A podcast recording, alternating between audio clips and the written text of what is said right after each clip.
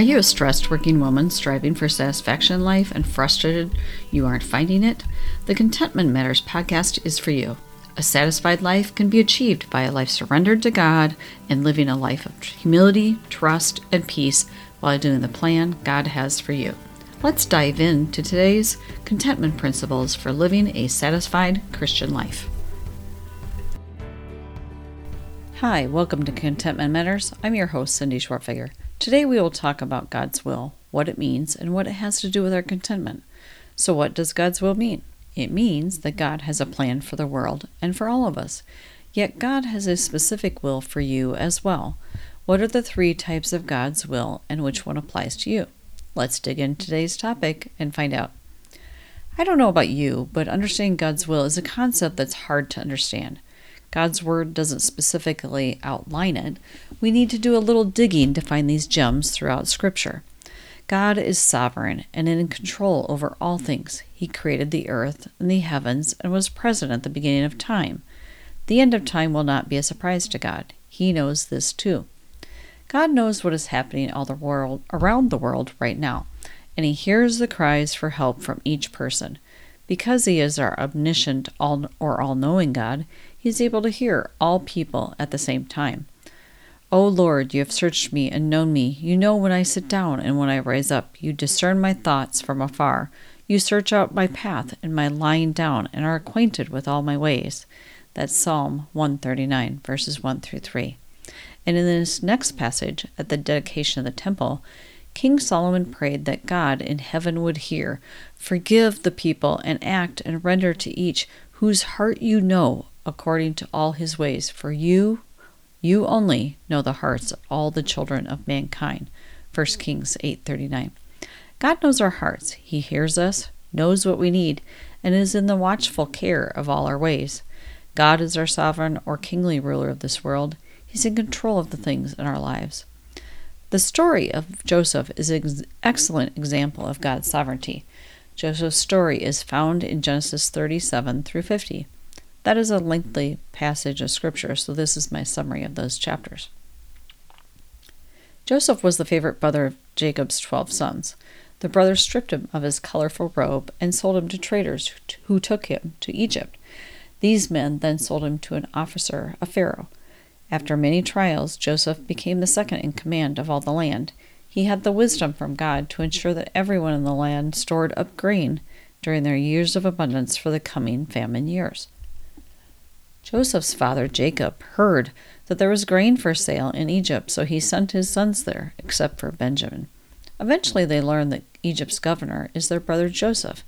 After Joseph told them who he was, he couldn't answer them. They couldn't answer him. Then Joseph tells them not to be distressed or angry because they sold him there, for God sent him there to preserve life. That's Genesis 45, 4 through 8. God had a plan all along for Joseph's life. Even though Joseph's brothers wanted to harm him, they didn't and sold him off to slave traders. And their father Jacob was told that Joseph was dead. However, God wanted Joseph to be the second in the land of Egypt so that he would care for all the people during the time of famine. God's will was for all nations to know him through the providence of food during this time of famine in many countries. In Joseph's story, we learn about God's will for Joseph, his family, and the nation Israel, Egypt, and all the nations around them. God's will is both general and specific in this story and in our lives. So, what are the three types of God's will? The first type of God's will is his general will, or his ultimate plan for all of humanity. Ultimately, God's will or plan includes his desire to have all people come to know him through Jesus Christ. We know this from this verse. The Lord is not slow to fulfill his promise, as some count slowness, but is patient toward you, not wishing that any should perish, but that all should reach repentance. 2 Peter 3 9. And 1 Timothy 2 4, God desires all people to be saved and to come to the knowledge of the truth.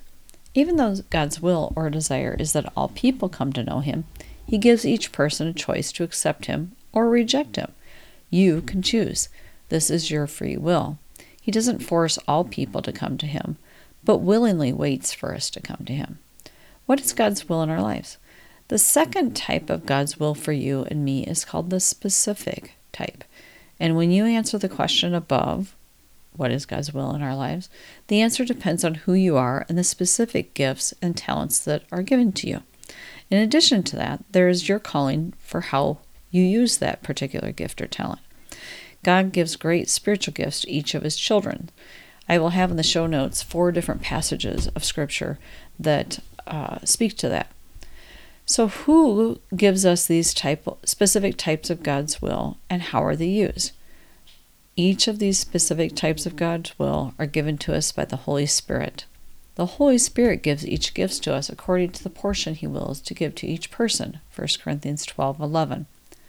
Like servants of food at the table, you may give a smaller portion to a child and a more specific specific or significant portion to an adult.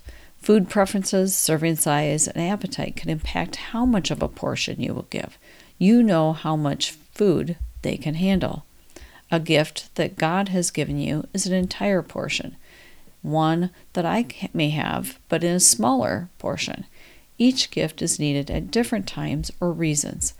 I have the gift of encouragement, and I write an occasional note to encourage ladies in their faith. You lead a weekly worship service to encourage others to enter God's presence and praise the Lord with their voices. So, how are these gifts, specific types of God's will, used? God's grace is not one size fits all.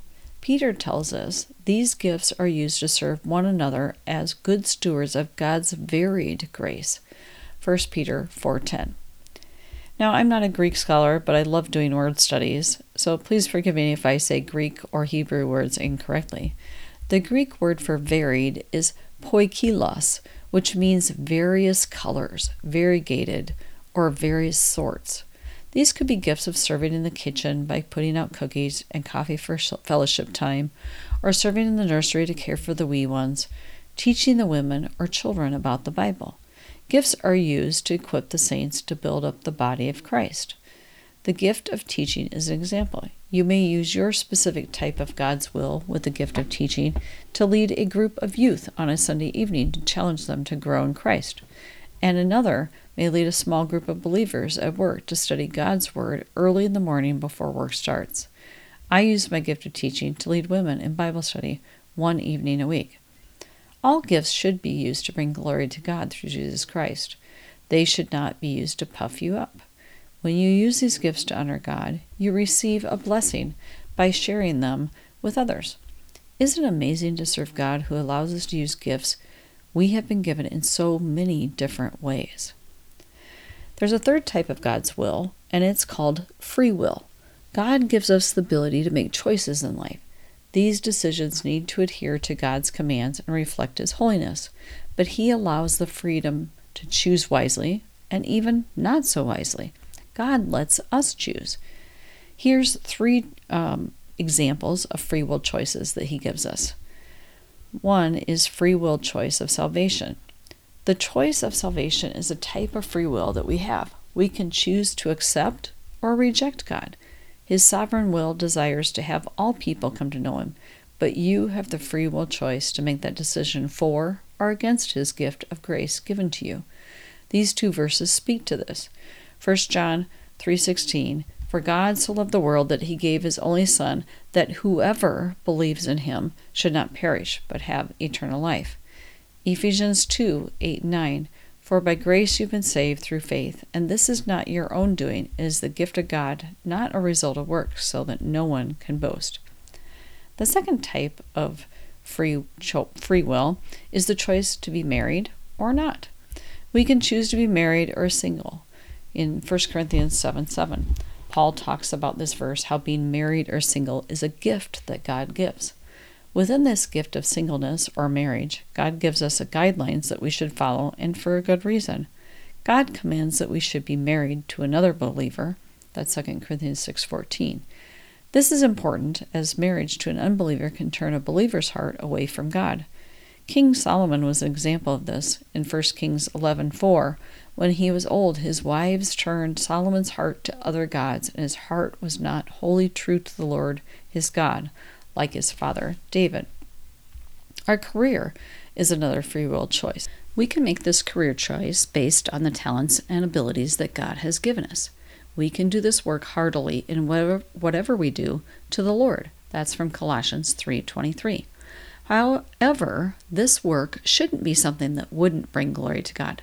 Selling drugs, cheating others out of money, or using women or men for sex, for example.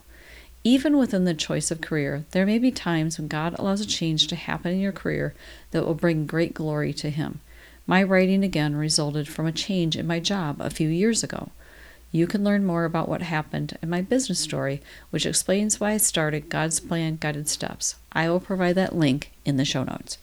There are many other free will choices that God allows us. He's given us job options to choose from as long as they align with His commandments.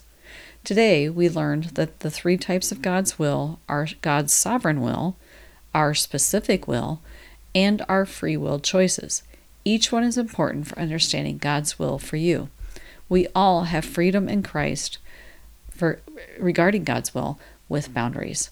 1 Peter 2:16 says, "Live as people who are free, not using your freedom as a cover up for evil, but living as servants of God." Knowing God's will for us, both general and specific, can affect our contentment in our lives. Are we following Him or are we trying to do life on our own? And knowing God's specific will for our lives can affect how we are contented with the choices we have made and whether they are based on His commands or are we going along with how we feel in the moment. I hope that this was helpful for you today.